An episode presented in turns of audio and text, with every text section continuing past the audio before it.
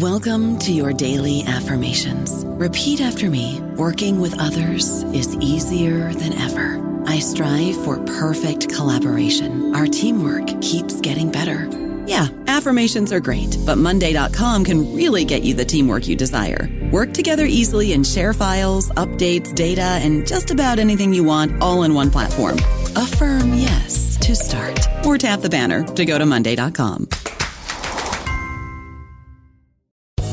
Land Casino asking people what's the weirdest place you've gotten lucky? Lucky? In line at the deli, I guess? Aha, in my dentist's office. More than once, actually. Do I have to say? Yes, you do. In the car before my kids' PTA meeting. Really? Yes. Excuse me, what's the weirdest place you've gotten lucky? I never win and tell. Well, there you have it. You can get lucky anywhere playing at LuckyLandSlots.com. Play for free right now. Are you feeling lucky? No purchase necessary. Void where prohibited by law. 18 plus. Terms and conditions apply. See website for details. Hello, everybody. This is Marshall Poe. I'm the editor of the New Books Network, and I'd like to tell you that we have a new and improved website. It has two new features that we think you'll love. One of them is a vastly improved search engine so that when you type in keywords, you'll get a bunch of episodes really quick. The other is the ability to create a listener account. And in that listener account, you can save episodes for later listening. So you can create a kind of listening list. We think these features are neat and we think you'll enjoy them. Please visit the site today.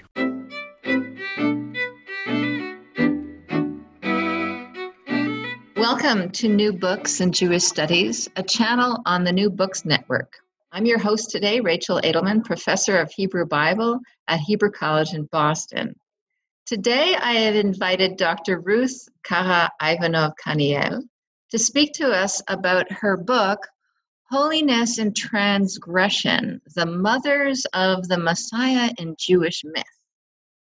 Published in 2017 by Academic Studies Press, but it was originally written in Hebrew as Kadeshot u Kedoshot Imahot HaMashiach Bamitos in 2014.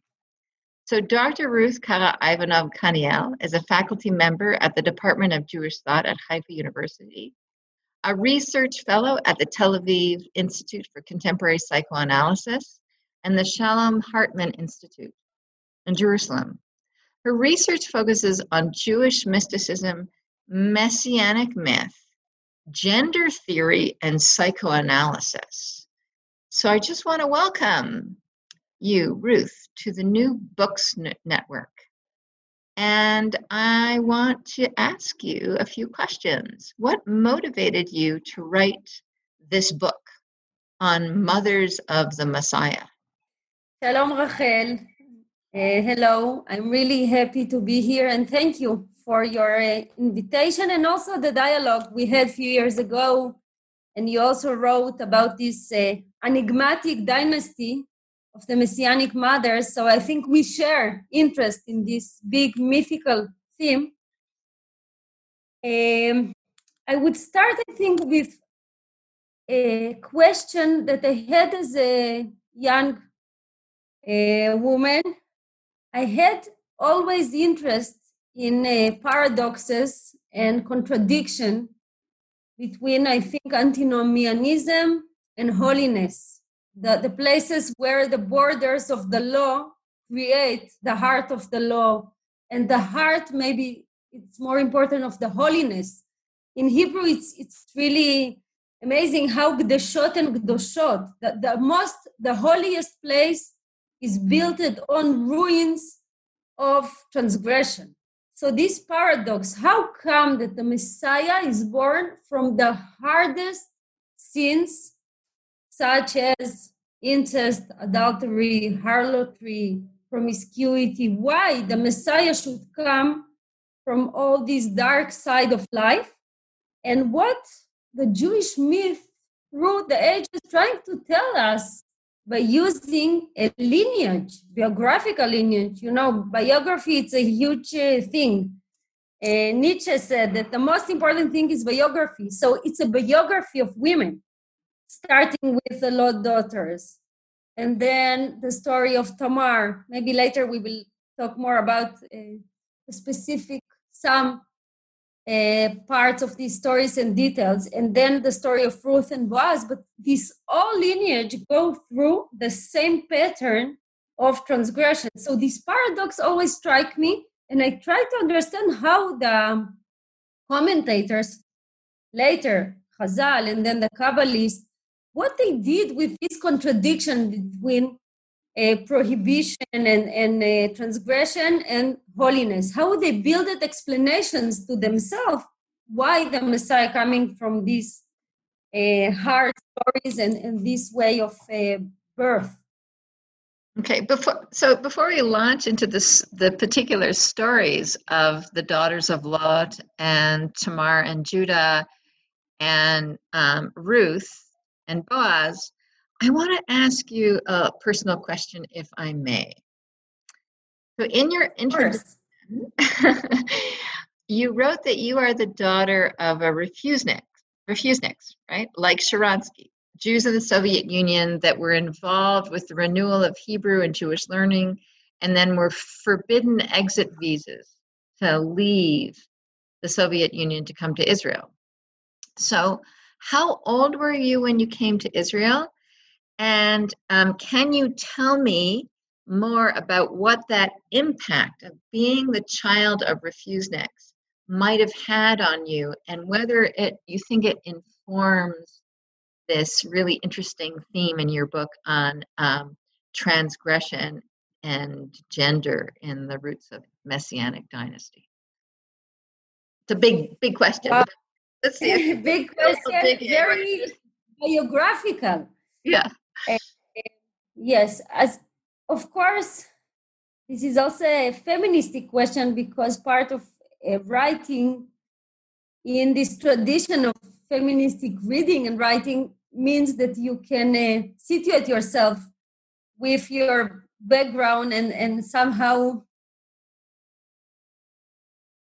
yeah the personal. yeah bring the personal. yeah the person it's like riddles of our life which lead us also to questions of research because research is always somehow involved in our very personal uh, biography. So I can say that in some way I grew up in a mythical childhood.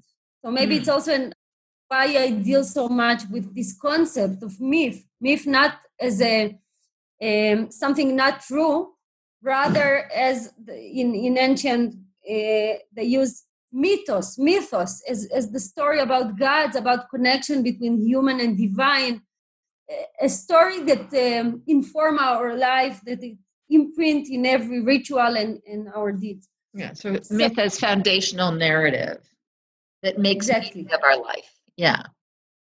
Yeah, and it's like uh, something to look at. So I grew up in a mythical reality, indeed. My parents were uh, brave and very inspired they are still inspiring people. They uh, were leaders of underground community. Uh, they studied hebrew and it was of course um, very dangerous. And in everyday confrontation with the soviet regime and uh, also studying torah in underground we, we switched houses. I was eight when i uh, we made Aliyah, immigrated to Israel, but my parents tried to immigrate uh, when I was born. So for years, we were refuseniks, and in order to run away from the KGB, who visited our home uh, many times, so they they switched uh, apartments and the places of study, and it was really like living in a myth, in a in an unbelievable story. I myself sometimes cannot believe that this is my childhood. And I think I also I grew up in very unique environment where people from all ages, women and men, studying together Talmud and Kabbalah and Hebrew. And one of uh, those who sit around the table, he many people came. Uh, they had. Um, American, I think, passports and, and foreign f- passports. They came to teach as if they were tourists, and it was really a mesirut nefesh, danger yes. of life. Uh, I saw those people. I studied from them and I heard the Hebrew, the Aramaic, the Aramaic of the Bavli and the Aramaic of the Zohar. And somehow this language imprinted on my soul. I feel also, on the other hand, that I studied a lot from early childhood about the tension and gaps between myth and reality. So, in some way, the book I wrote, my first book, dealing with the feminine dynasty, trying to uh, connect in a dialogue the big story, the myth, which hold contradictions and dark side and transgression with the question about women, women life, reality. Mm-hmm. What is, I will just give you an example, but questions of agency, of freedom of choices, of borders, of oppression, and the prices women pay for for their freedom. So so I feel both them raised up also in my childhood in yeah. in uh, living contradictive reality and this paradoxical and uh, myster- mysterious life of of, uh, of the Jewry of Soviet Union these years. Wow! Wow! Incredible! Incredible. Okay, so let's dive into some of these stories. They're amazing stories. Um, so, uh, so you characterize a paradigm, right? A, a, a, really kind of a type scene using Robert Alter's uh, terminology of um, a mother who dis- a woman who deceives the patriarch um, in order to conceive the seed right? It's a seduction a t- attempted seduction. So tell me this just tell me briefly what are the stories of the daughters of lot judah and tamar and ruth those three stories that you engage with in depth and what do these three stories have in common so i would start with just briefly noting that, that the type scene, I think it's very important to emphasize that all the messianic lineage, the mothers of the Messiah, first of all, they're for foreigners, foreign women. And it already raises the question do we use these women in order to do the, the uh, dirty job? We don't want we bring the Moabites, the Canaanites. I know that before the, the uh, establishment of nationalism, when we speak about Lot daughters, of course, but, but yet we see that they're foreigners. The daughter of Lot, the first story, is the origins of Ruth the Moabite because the, the older uh, daughter of Lot, after the destruction of Sodom, she got pregnant with a son called Moab, Me'av, from the father. So we have here very hard story of two daughters. The other one called her son uh, Ammon, Ben Ami, which is more gentle way to speak about this incest and adultery. But the first story is, is the hardest story in many mm-hmm. ways. Women in a total cosmic destruction, ruins of the city, which also symbolize ruins of the world. They thought that the world is distracted. That's why they slept with their father and seduced him. So the, the, this, the it's a story of a gnevat zera. You steal this sperm, but but it's in a way the world is distracted. They they are the only women in left in the whole world. Their father is the only man in the world left. So in this story, we also see uh, to add to the concept of destruction and the taboo of transgression, which is the most severe in this lineage, because later the connection will be again, as you said, uh, stories of deceiving father figures and men in order to give birth to this messianic son. But here we see also absence of a mother figure. Her mm-hmm. mother, moment looking back at the uh, destruction of the city, which we can say is the most normal uh, way of handling reality to look back, but she she becomes this um, uh, how you call it? pillar of salt. The pillar of pillar salt. of salt, exactly. Yes. it's it's kind of a way of uh, predicting the future, and it's kind of response to trauma. You can become of salt, looking back instead of looking forth and and acknowledging what is going to happen in the cave of Tzoar. So these two daughters, they have sons from their father. And what is also very important in this lineage that the, the father figure, he's here he is not symbolic father figure, he is a father indeed. He He didn't recognize, didn't know, and also the church fathers they ask, how come you sleep with your daughter and you don't know? So it's a statement, it's a striking statement about recognition. You wrote about recognition beautifully, and you know, it's it's a question it's also sexual of, of course knowledge, and he's not there so the Midrash will say, Who was there? Who is the father? It's God. Moab, the upper father is God. We have Wow. here a, with a connection in the first story. I will move on, but I, I just want to say that in the first story, we see contradiction between the myth and question of agency of gender and also of abuse, of rape, or in some way. I I say rape because few minutes ago in uh, Genesis 19, the beginning of a story starts that their father Lot says to the people of the city, Don't touch my guest, please, but I have two daughters, virgins, and you can do them whatever you want. So we see here very a painful example of, of not protected girls. Yes. Uh, his father suggests them to rape by the whole city, which is Right. traumatic.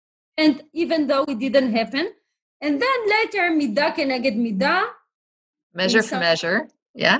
measure for measure, they abuse him or use their uh, zera, his sperm, and, and become pregnant from him. So this is the first story. The second story speaks about Gdesha, which we can call holy prostitute or holy harlot. And Tamar is an amazing figure, already in the Bible, very strong and impressive woman. In the Zohar, she became the Shekhinah, and there is a lot to say about that. But I will say that is a symbol of someone who is struggling for justice because Judah promised her his little son after the death of Er and and she's fighting for her justice. So she's masquerading herself and she's disguising herself. In all these stories, we see, which is also part, part of the type scene that I suggest night and wine and masquerade and well or handkerchief. So it's it's kind of uh, attributes that help to uh, not exactly recognize who is who. What Right. Wendy Doniger called bad tricks. So we have stories of bad tricks. The bed trick. In- right. Yeah. So the cave is kind of a womb which hide itself, and then petach einayim, the opening of the eyes, which is actually covering of the eyes because she is covered. So he he could not recognize her. Again, we have here lo yadaki kalatoi. He doesn't know that she is the. The question is how Daughter-in-law. will read Yeah.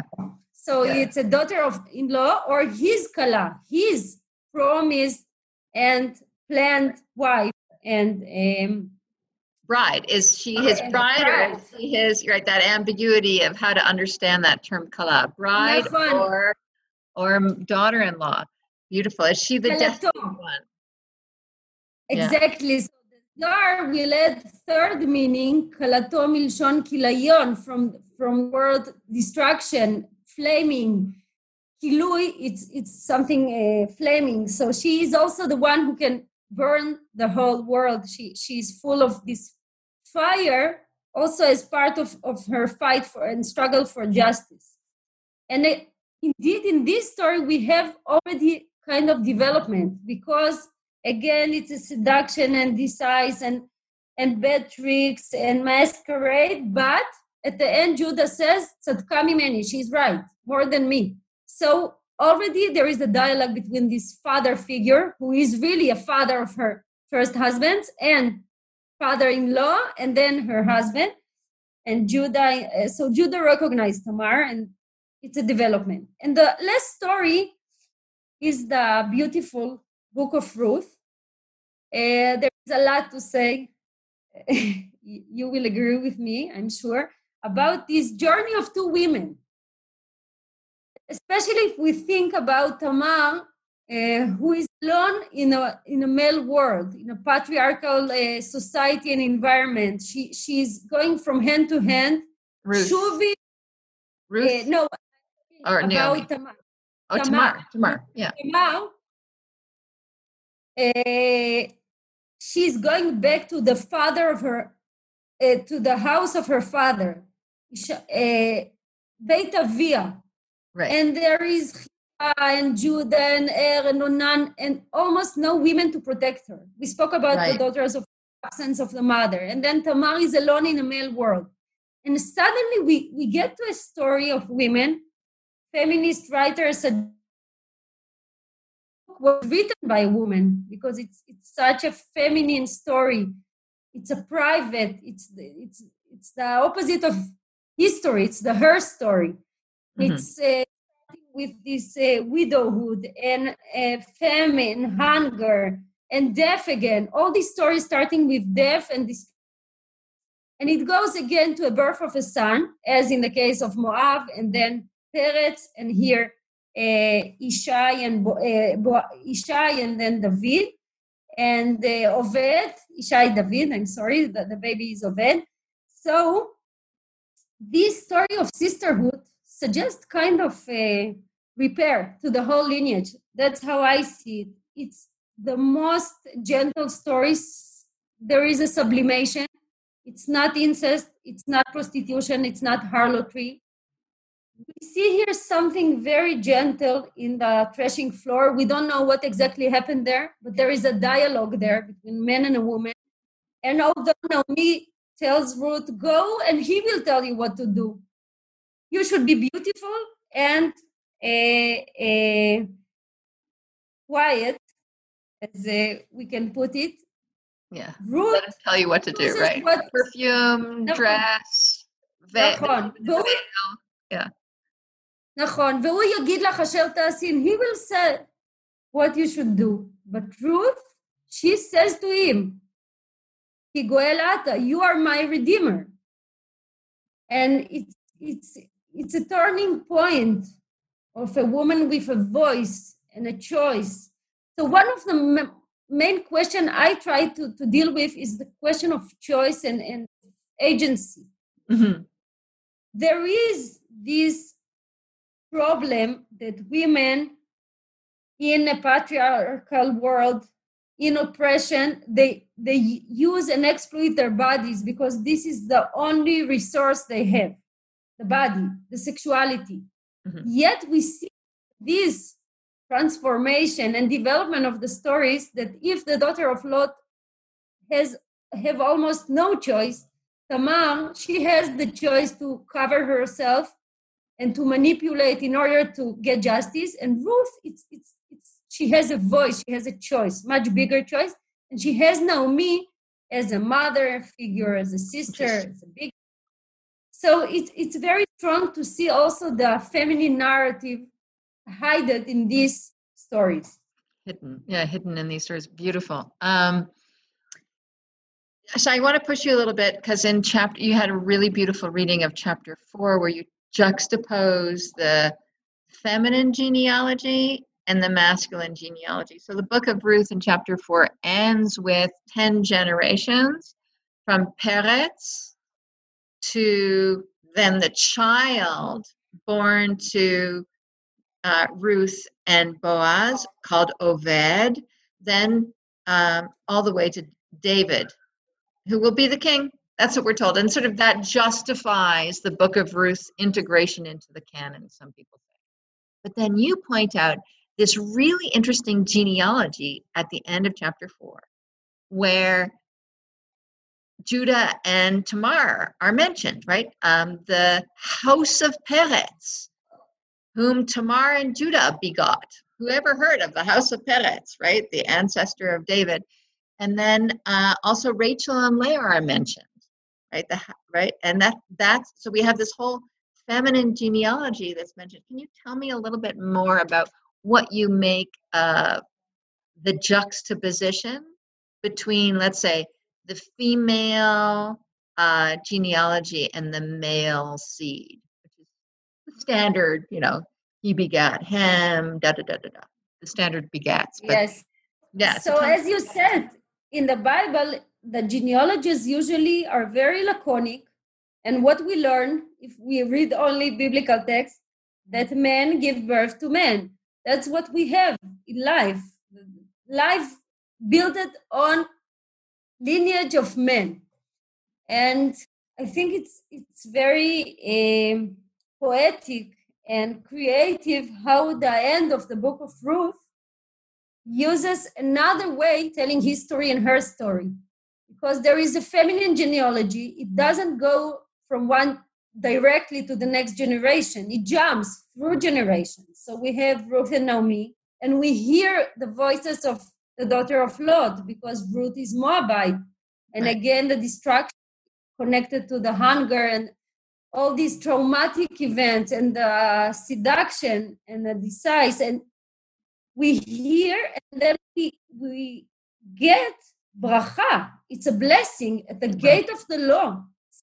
The, the patriarchal blessing goes back intertextually to the whole biblical stories which we can say we should take them out of the bible we should uh, be quiet about them and the book of Ruth emphasizes them, speaking right. about the, the voices, how King David was born and what is the way he came into this uh, world. So I think Rachel and Leah, it's also a very important example. They are not directly mothers of the Messiah in a sense that Leah is the mother of Judah. So she's also important, but but the way the the book of Ruth brings them back is very important also to the Christian narrative, which maybe we will talk a little bit about, היא ביתך כבית, כרחל וכלאה אשר בנו שתיהם, who built it together. Right. We know that Messiah is son of David, but Leah is the mother of Joseph, and there is also this myth of the Messiah of Rachel Joseph. Rachel is so the mother. Rachel is the mother of Joseph. Yeah. Yeah, Rachel and Leah of Judah. Yeah. נכון. So putting them together, mm. him who built it together, the yeah. house of Israel. This is the way also of Jesus, who, who is indeed son of Joseph and son of David in the genealogy of Matthew. But, really interesting. Matthew's genealogy, yeah. So, כרחל וכלאה אשר בנו שתיהם, it's also a, it's, it's a unique way of making peace between these two struggling sisters. Call mm. the names of children. Hashem Kisnuani, Russian Beoni, it's, it's such a traumatic name uh, name calling yeah. Of, yeah. of babies. So uh, Reuven, God sees my suffering, you know, uh, you know, perhaps my fa- my father will accompany me. My my husband will accompany Eleve Ishi. Yeah. So this is about her sorrow. Yeah. Sorrow. also also Naftali. Rachel yeah. says, eh, oh, yes. This the intertwining. Yeah. Beautiful. Um, yeah, and that also Rachel and Leah in in uh, in uh, rabbinic reading in Midrash also entails a bed trick, an exchange of signs and a de- deception on the wedding. Two night. women in one bed. One is uh, yes. on the bed and talking. It's bed. like Yaakov and Esav, whose yeah. voice is indeed the voice you hear. Yeah. So I want to go back. Um, so I want to look deep. There's another midrash that you bring in. Um, so he, we have a combination deception, we have foreignness, we have disguise, we have transgression, what you've called the antinomian tendency. Um, I just want you to flesh out what is the antinomian component to the book of Ruth? How is that transgression subtly conveyed? And I also want to ask you whether you see a progression from the daughters of Lot to Judah and Tamar and to um, the book of Ruth. So just unpack that transgression that's going on there, the transgressive element. So if we um, focus on this motive, which I, if you ask me personally, event I started with transgression, writing my book, and I ended up with uh, a myth of birth, and that's why my next book was the second book was about birth in uh, psychoanalysis and Kabbalah. But I started with the paradox of sin and redemption, yeah. and I saw first story there is the taboo of adultery and incest, which we know in uh, Leviticus in the in the chapters of uh, Isurei Arayot, of the prohibition of incest. It's like the most uh, illicit and, and uh, severe sin, and it's connected to um, the the purity of blood. It's connected also to the symbol that God is the husband in the Bible and uh, the nation is the wife, and all kinds of adultery under this rubric of Gilui Arayot. How you translate Gilui Arayot? So, uh, it's, uh, I would say sexual transgression because it includes all sorts. It's not just incest, but it also includes lying with a woman who's menstruous. Um, it includes uh, adultery. So it's it's a broad. So I would say forbidden sexual relation. Literally, it means the revealing of the naked, right? Exactly. Yeah. It's really interesting. Yeah. Um, so so it's connected to, to the idea that um, idol- idolar- uh, idolatry. Idolatry. idolatry and adultery connected in, in the biblical uh, mythical thought, especially in, in the prophets. God wants Hosea and Yechezkel, God's uh, possess the nation, and every turning to, to another God is kind of avodah zarah. So, so all, all very emphasized in the biblical uh, yeah. text. Yeah. It's not a mistake that the Messiah, the first story of the birth of Ruth the Moabite in the cave of Lot daughter, starts with, I think it's it's it's in purpose, starts with incest and hard incest, which which is a there is a lot to say because in the Bib- biblical law it's not mentioned father and daughters it's Right. something the also Missing. very puzzling missing but it's the most important thing It's almost as if it's deliberately repressed. Like the father daughter incest motif is deliberately repressed in the Bible, which is fascinating. Tikva Frymer-Kensky writes about that. Uh, yeah. yeah that's right What do you i make of thought that? also uh, i also thought about uh, uh, claude levi strauss who, who is writing about the structure of kinship and he puts this this taboo of incest as the beginning of culture Mm. and so interesting the circle that is already in the bible built between acharit vereshit like the end of the messiah and the beginning of time which starts with destruction of sodom kind of repeating of the the flow and Well, the first father, the first act of father-daughter incest is Adam and Eve. Eve is born of Adam. And That's have a- right. So this yeah. is one. The other reading that it's an incest of a, a brother and sister. Um, you can say that this kind of uh, equality, and Otto Uh-huh. Rank suggested Mm. and others that see anyway all cultures in Greek and in Egypt, every culture starts with incest because there is only one source to start with. So you must use your flesh in order to procreate it's it's really strong then we have a repetition of it in sodom. Mm-hmm. so i think uh, speaking about uh, religion and culture it's ca- kind of a way of um, uh, unraveling. the unraveling. unraveling culture back. You unravel it to its sources to the moment Varatzaita Tov to the beginning the- of yeah, time. chaos and yeah chaos the beginning uh, of chaos yeah and then culture is about um sublimating Holding. that primary incest Yes, exactly. That's what I'm trying to say. So, in order to, to give birth to Messiah, you must unravel, you must uh, deal with a dark side, you must deal with destruction. Otherwise, he cannot be the Redeemer. He needs to, these two addictive uh, qualities in himself in order to redeem. It's also very interesting just to note here that the Messiah is not the hero of the story. He's just the, the, the product, he's the, the fruit.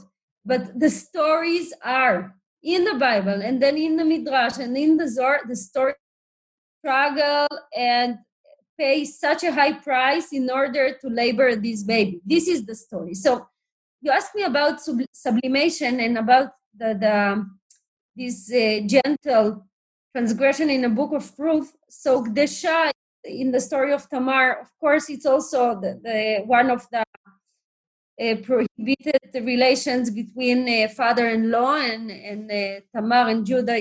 This is the case of Gdesha, and that's why she's almost born on the fire when she become pregnant.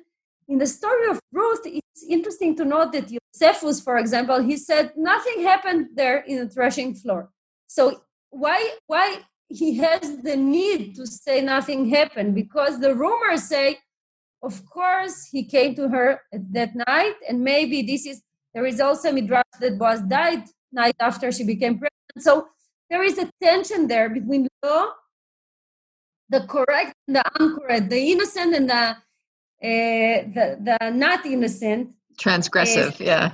sexuality. I think it's it's very it's not incest it's not adultery it's not uh, harlotry but something going uh, on there and it repeating as you said return of the repressed of all other stories of doubleness and tricks and um, masquerade and disguise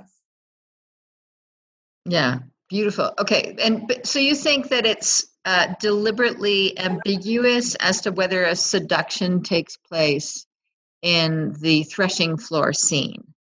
Um, but I think for me, I mean, I, I've written about this a little bit. Uh, that uh, the important thing is that there's a conversation and there's a recognition, whereas Judah didn't recognize Tamar when they had sexual relations. She disguised herself as a harlot, and certainly uh, Lot was completely drunk when he had sex with his right? It says he did not know her lying down and her getting up right? Um, so really this is very different right? And he, uh, sh- there's recognition there's there's there's consciousness.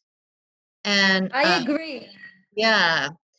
And that, I would just say that I love a lot. I love your reading. I think it's it's a key uh, verb, hakerna. yes It's like the que- what is the moment? please recognize yeah please recognize yeah yeah, what is the moment for the woman to recognize herself that she has her own voice and she can hear it for herself first of all, and then say it out loud. So the daughter of Lot, they're shtukiyot. They have no voice. they're Especially the silent yes they're totally silent. Then Tamar, she says, not at the moment of the oppression, not at the moment of the of uh, of Petach Seduction. Yeah of the seduction, but later she says, Akerna. This is the please the recognize yeah she's asking for recognition. And then Mm. in the book of there is, as you wrote beautifully, indeed recognition and dialogue.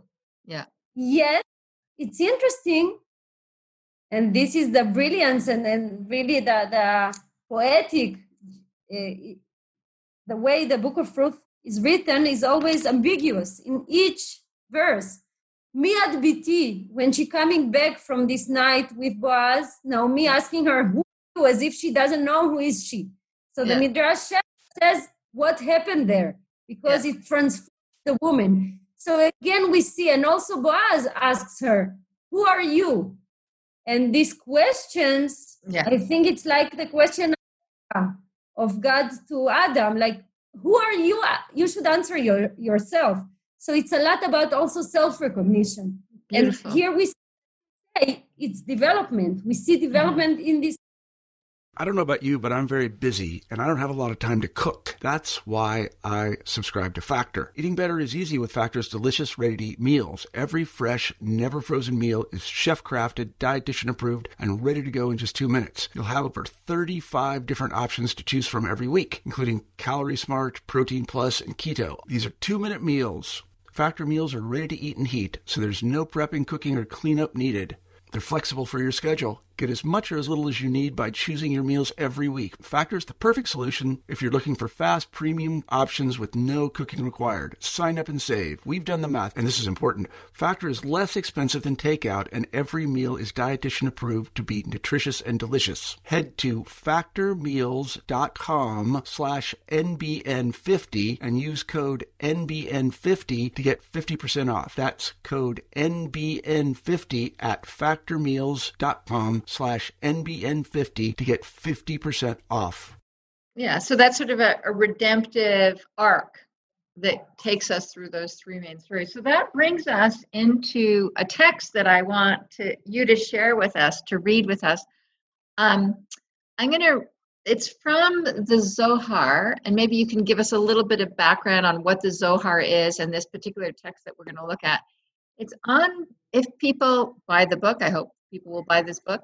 It's on page 190 of the book, and um, I'm going to read a little section from the Zohar. First, maybe you tell us a little bit of background. I'll read it, and uh, I want to see what you do with this text because you are a brilliant reader of text. Of uh, you know, that's that's what I love about your creative psychoanalytic and anthropological approach to, to reading it. Um, so give us a little bit of background on Zohar, and then we'll dive deep into this text. Thank you, Rachel. Before I give a brief introduction to the Zohar, I just want to say a word about psychoanalysis. So uh, yes, I deal that's really helpful. Analysis in my research with gender theory and also psychoanalytic theory. Uh, because I feel that this text, and especially the Zohar, which is a mystical composition written in Castile at the end of 13th century, although it's masquerading itself as pseudo-epigraphic Tanaic uh, text yeah. written century in the cave of Rabbi Shimon Bar Yochai, speaking about caves and uh, hidden uh, secrets and, and fire burning, right? he burns up the yeah, world like tomorrow. exactly, and uh, the Zohar, as I see it, uh, especially the Zohar. We can say it about Kabbalah, but, but let's speak about the Zohar. The Zohar deals with the richness of the soul. We started with biography, so the Zohar believes that the, mo- the richest thing in the world is human biographies, Mhm. process development of um, the brokenness of the soul and repair. And um, I think this moment we spoke uh, just now of self recognition, it's very psychological thing that it's this is the person in life to recognize his role in this world, to understand himself. Like like this no, Know yourself. state- Know thyself. yeah, exactly. So the Zohar building as a mystical text connection between divine and human and this process of cleaving vikut cleaving to god or unio mystica of goes through human biography if we Hmm. deal for if our stories i would say that tamar ruth the daughter of lot they all part of the biography of the Shekhinah, the divine Wow. consort, wife of God. She is part of divinity, but she is also identified with this world. Amazing. And all their stories happening in kind of ritual all the time. All the time, the Shekhinah goes to the cave of Tzohar and she's begetting a child from her father through Wow. incest. The Shekhinah should go to the darkest places as Tamar, who uh, wailing herself, sitting in this place called the opening of the eyes. So Yeah, the Shekhinah threshing floor. The Shekhinah goes through these hard journeys in order to bring redemption, redemption to herself and also to the world, which is hmm. she is us and we are her. So it's very paradoxical, and there is a symbolic language, and it's there is a mystical language, but it also also deals with ten powers called the Sfirot, and Shekhinah is the most important. Maybe she's the least, but not she's like the upper, uh, because she's Malchut and Keter Malchut. She's like uh, the tenth, but also the first one, and uh, is a whole structure of language dealing with mystical reality, yet focus on the human story and, and the, the- on, on this struggle to life. And the feminine, which is maybe the most important, the, the, the um, revolution in the Kabbalistic thought, may be connected to als- also to veneration of Mary in the Middle Ages, is the way Jewish writer give voice to a feminine s- su- subject, Subjectivity. sorry, subjectivity. Yes, sorry. Yeah, So it's, feminine it's. Personal and very feminine. And um, maybe we will read this uh, paragraph and then say something about um the symbolism of the Shekhinah in, in uh, also psychoanalytic sense and gender sense, how I see it. And of course, I know that in some way it's anachronistic to use theories, current theories on text written in the 13th century. But since the Kabbalists, they, they're trying to speak the language of the soul, the riddles and the mystery of the dark side of humanity and uh, the- enlightened parts, the Zohar is the book of light. Uh, all the books of Kabbalah, mainly called by name of enlightenment and, and uh, revelation and the eye, opening of the eyes, speaking about Tamar, who opens the eyes of Judah and then of, of the world. So let's read it and maybe. Okay, great. Okay, so I'm going to take it up. So what we're doing is we're back in in the scene of the threshing floor in, in Ruth in chapter three, and um, uh, he asked her. Boaz asks Ruth, "Biti miat, my daughter, who are you?" In exile. Who are you at this moment? And she replied, I am Ruth, your handmaid, brimming. Okay, so there's a word, there's a play on word from Ruth, uh, me'arvat or. I am brimming with sorrow, overflowing with pain over my children in exile and over the holy palaces. For I have been exiled from my sanctuary, and it is not enough that I've been banished, but they abuse and curse me every day on account of them. And I have no voice in exile to respond. So take it away. What do you do with that? You know, Ruth as I, I remember how I read it first time, this uh, drasha. I have wonderful teacher. His name is Yuda Liebes, and I'm studying Zohar with him for 20 years. And I remember how first time we had a chavruta, and I looked at these Aramaic word, words, I will say it in Aramaic, let li puma begaluta laashivlon. I have no, uh, I have no, I have no mouth.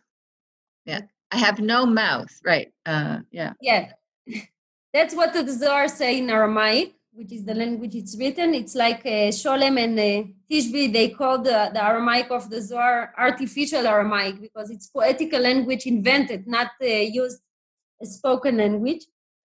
Let li puma begaluta la my PhD and I started studying many theories in, in gender studies. So I thought about Gilligan and thought about uh, Kristeva and Luce Irigaray and about um, Hélène Cixous, who, who writes how women, they're writing with the milk of their body instead of the phallic uh, pen, and all these images coming to me back about the voice, about uniqueness of, of the feminine uh, mouth and, and existence. And, and I thought that it's amazing because I, I knew that there are other readings in the Zohar. Speaking about the name Ruth, it's like full of meruva, meruva. So she can be full of poetry.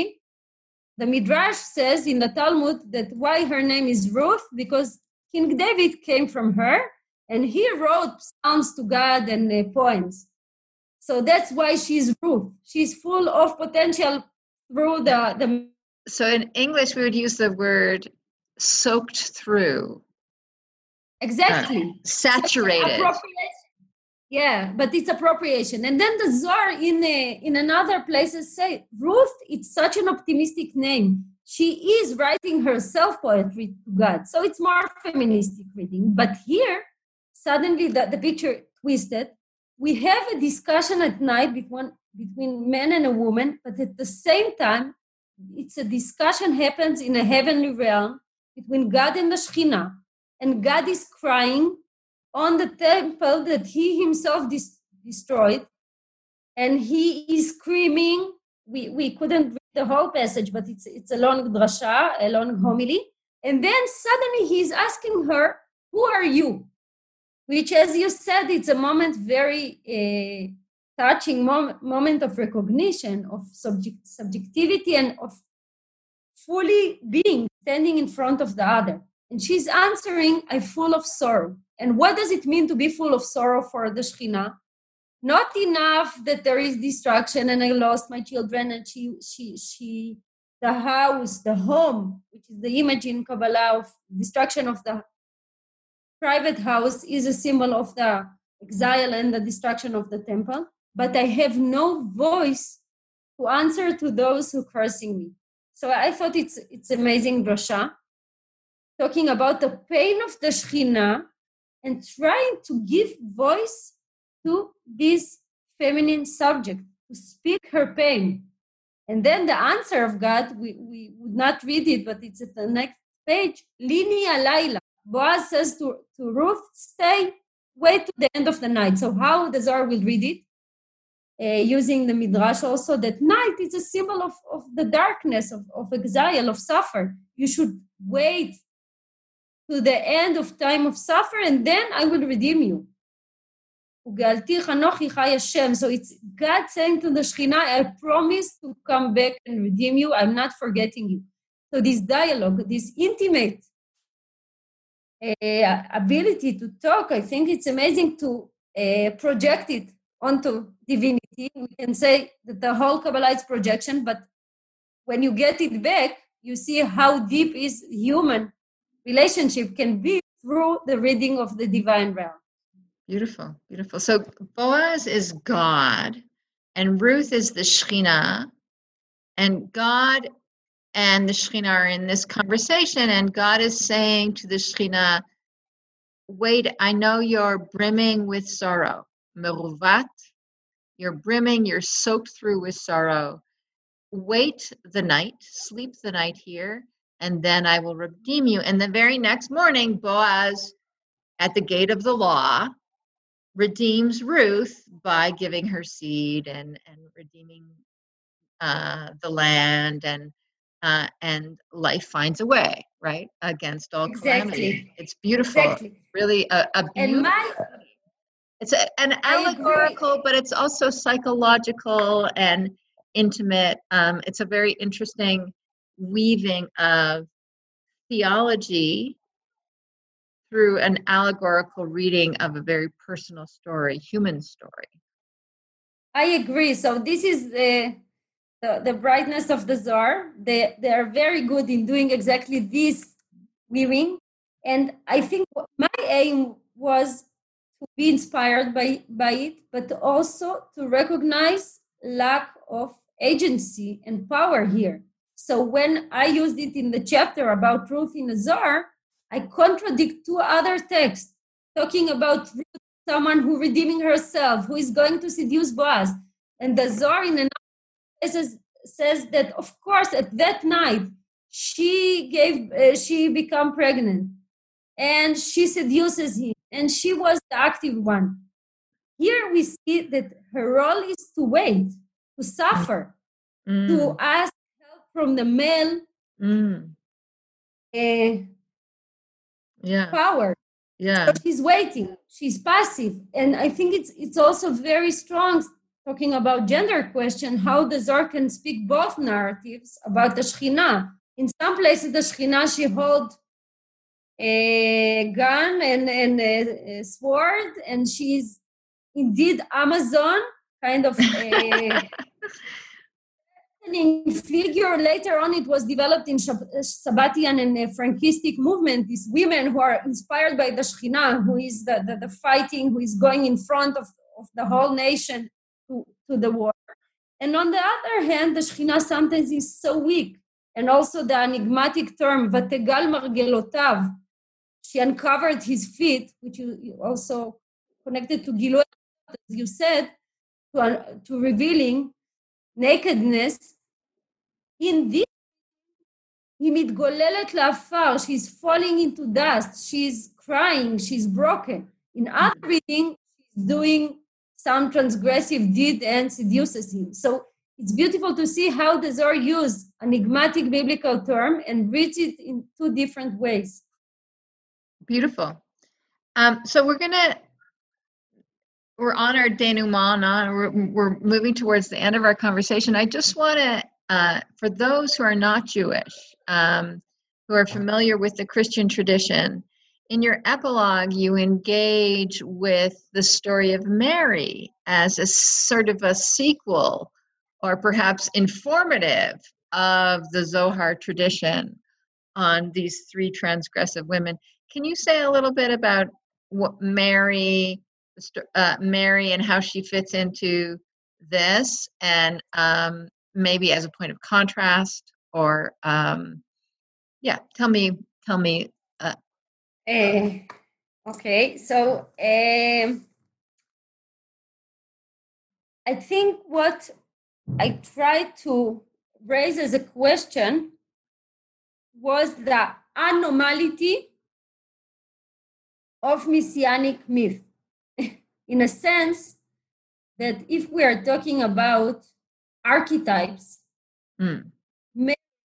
just like ruth tamar the daughters of lot and also another figure i will mention her in a moment there are not a model we can imitate oh. it's a oscillation between virginity the story of mary who was found pregnant by the Holy Ghost, or this seductive, active, and strong others, or also in a way are an- it's anomality in the okay, sense. So you that mean that anomalous? Do you mean anomalous? Yeah, anomalous. Yeah, exactly. They, sorry. they, I'm sorry can- for yeah. my English. Yeah. No, it's yeah. Thank I can. Okay. So uh, they're anomalous in the sense that we ca- we don't live out their stories in our own life. it's very radical edges and it's not uh, it's one of the main paradoxes i think before we go to polemic and, and dialogue between judeo-christian culture that a woman who wants to imitate mary's way she needs a virginal birth she needs a, a miracle but but it's not the, the normal way women want to fulfill their motherhood and sexuality. So, on the one hand, there is a contradiction between Mary and the mothers of the Messiah in the Bible. In a sense, that she was found, she she is not uh, enthusiastic in, in this scene in uh, Matthew, and they are doing so much and working so hard in order to give birth in reality of uh, hunger and destruction and uh, suffer and widowhood and so on.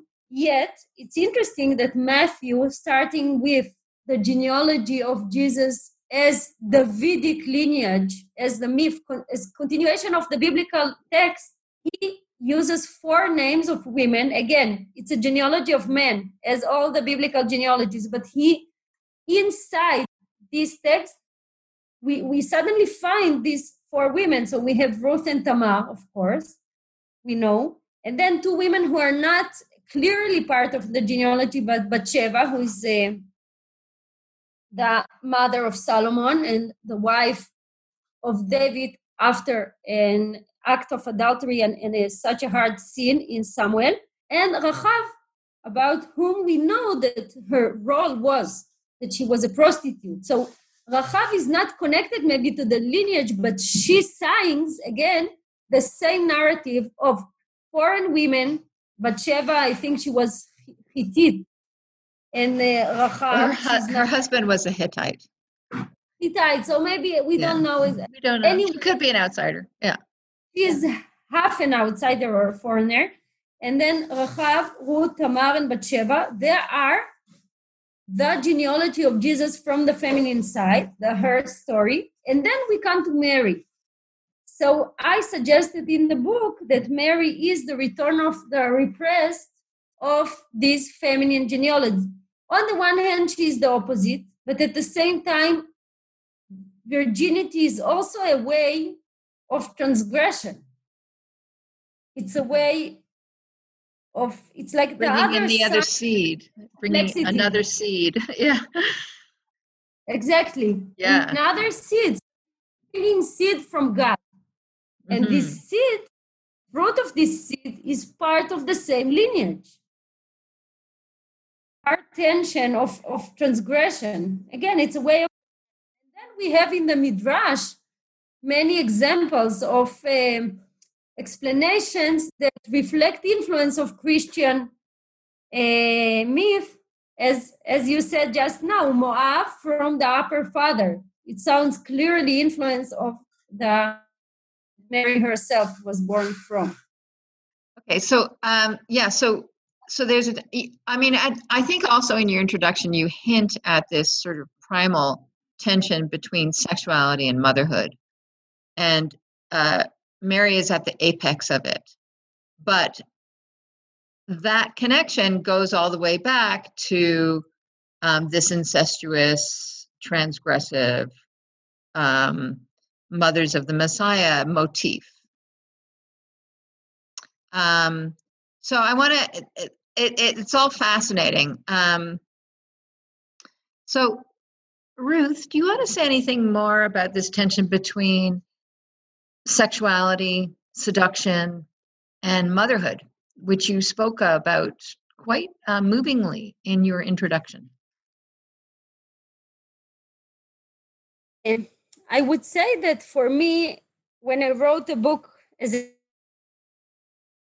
child, um, question of fulfillment of different aspect of femininity, I would say, and of motherhood, sometimes contradictive. I saw it, for example, in this uh, myth of the birth of Jesus also as, as kind of maybe a tragic moment that Mary she's she he has no choice. And also the mothers of the Messiah in the Bible, in a way, they have a very narrow choice. That they're The compelled. coming from what do you say? Say it They're again. compelled. They're compelled to do this drastic action. and they live on the edge and they are compelled and they use the resources they have which is seduction and temptation and, and promiscuity I, I feel that for me dealing with these narratives and writing about them it was really important in a sense uh, you know also psychoanalytically speaking every person looks for his own redemption, Geulah. It's not only this redeemer, the Messiah, the person that is, it's something symbolic in your soul. What you can suggest to yourself as a redemption, as a, an answer to an, an enigmatic questions, to riddles of your life. So to me, I felt that it's crucial as a feministic also writer to answer and to deal with at least not to answer but to raise the questions about the tension sometimes between motherhood and femininity and sexuality and the places all these can be part of what we call our multiple self mm. which are different aspects of personality And I felt that, in a sense, the Zohar and also the Bible and the Midrash, we didn't have time enough to speak different readings of this uh, dynasty, but it's amazing to see how deep the personality in in uh, the commentary on these stories. So yes, I think to me it, it was kind of a personal redemption and giving voice to to these mothers and women because the Bible asks to give him to give them voice, to give them subjectivity. I think this question uh, attributed to Freud, what what the, the woman wants, mm-hmm. uh, is it's like an internal question, uh, and the answer in my book was that women want to give birth as an answer to death. Okay. They and I mean give birth not only to babies, which is of course important, but to give life, to be yeah. fertile, yeah, to create yeah. something new. There is yeah. destruction city, destruction of the world, destruction of justice, destruction of uh, of the paternal uh, justice also and and, and uh, law, and they suggest none. They give life. They yeah. are very generous. Beautiful. Beautiful. Um, yeah. um, so I want to uh, now uh, segue to your your second book, which is all about birth, right? Um, yeah. Uh, so your second book, published in 2018, was Human Ropes: Birth in Kabbalah and Psychoanalysis. Can you just give us a very, you know, two minute synopsis uh, about what the book is and maybe talk about what your future directions are? Okay. I will try in two minutes.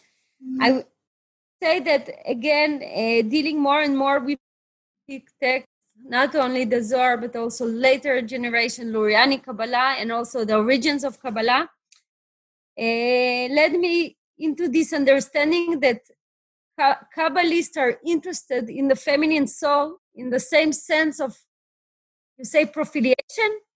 Pirion, profiliation, uh, yes? Uh, I'd say fertility. Fertility, fertility. Uh, prolific. Um, prolific, exactly. Proliferation, so, proliferation so that, fertility. Yeah. yeah, that's what I meant. Thank you. So, God or divinity is birthing itself all the time.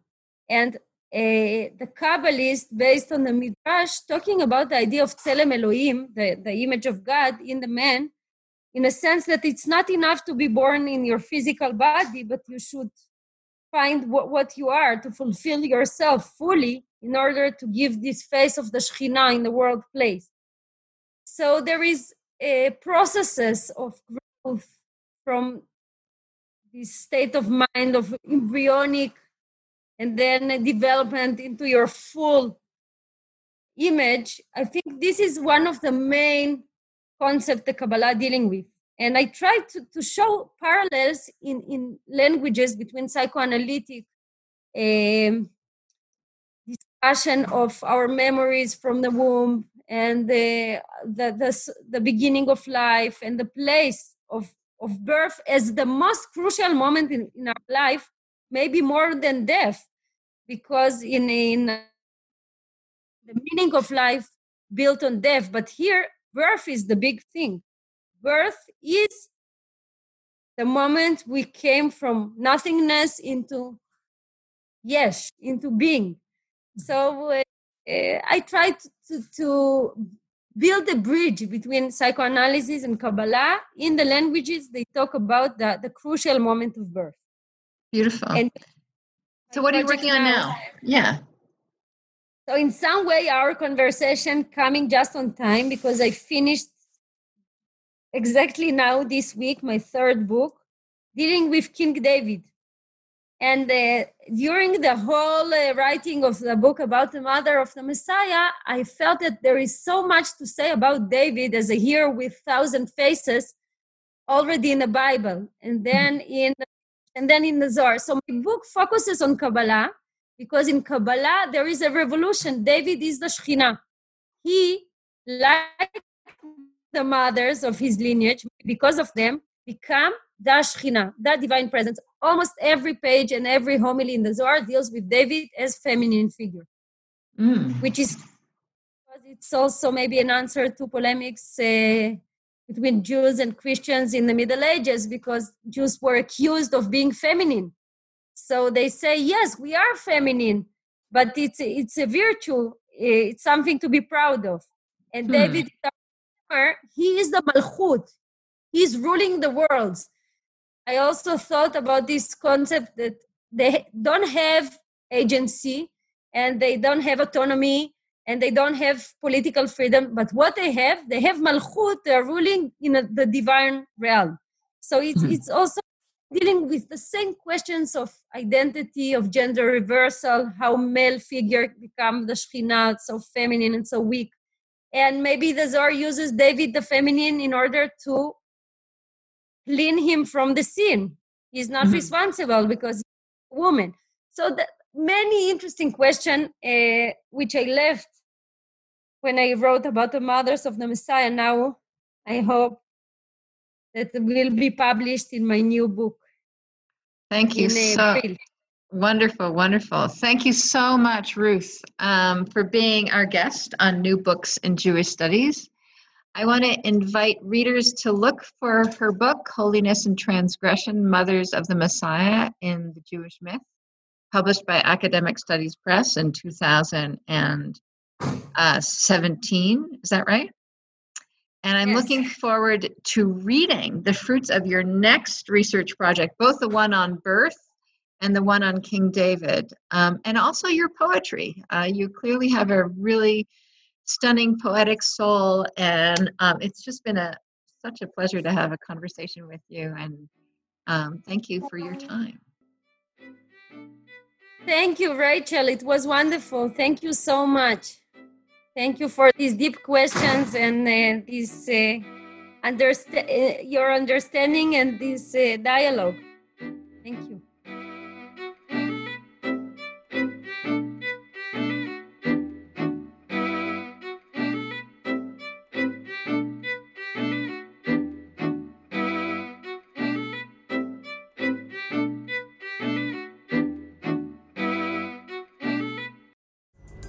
Pulling up to Mickey D's just for drinks?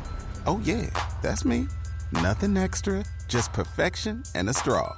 Coming in hot for the coldest cups on the block. Because there are drinks, then there are drinks from McDonald's. Mix things up with any size lemonade or sweet tea for $1.49. Perfect with our classic fries. Price and participation may vary, cannot be combined with any other offer. Ba da ba ba ba.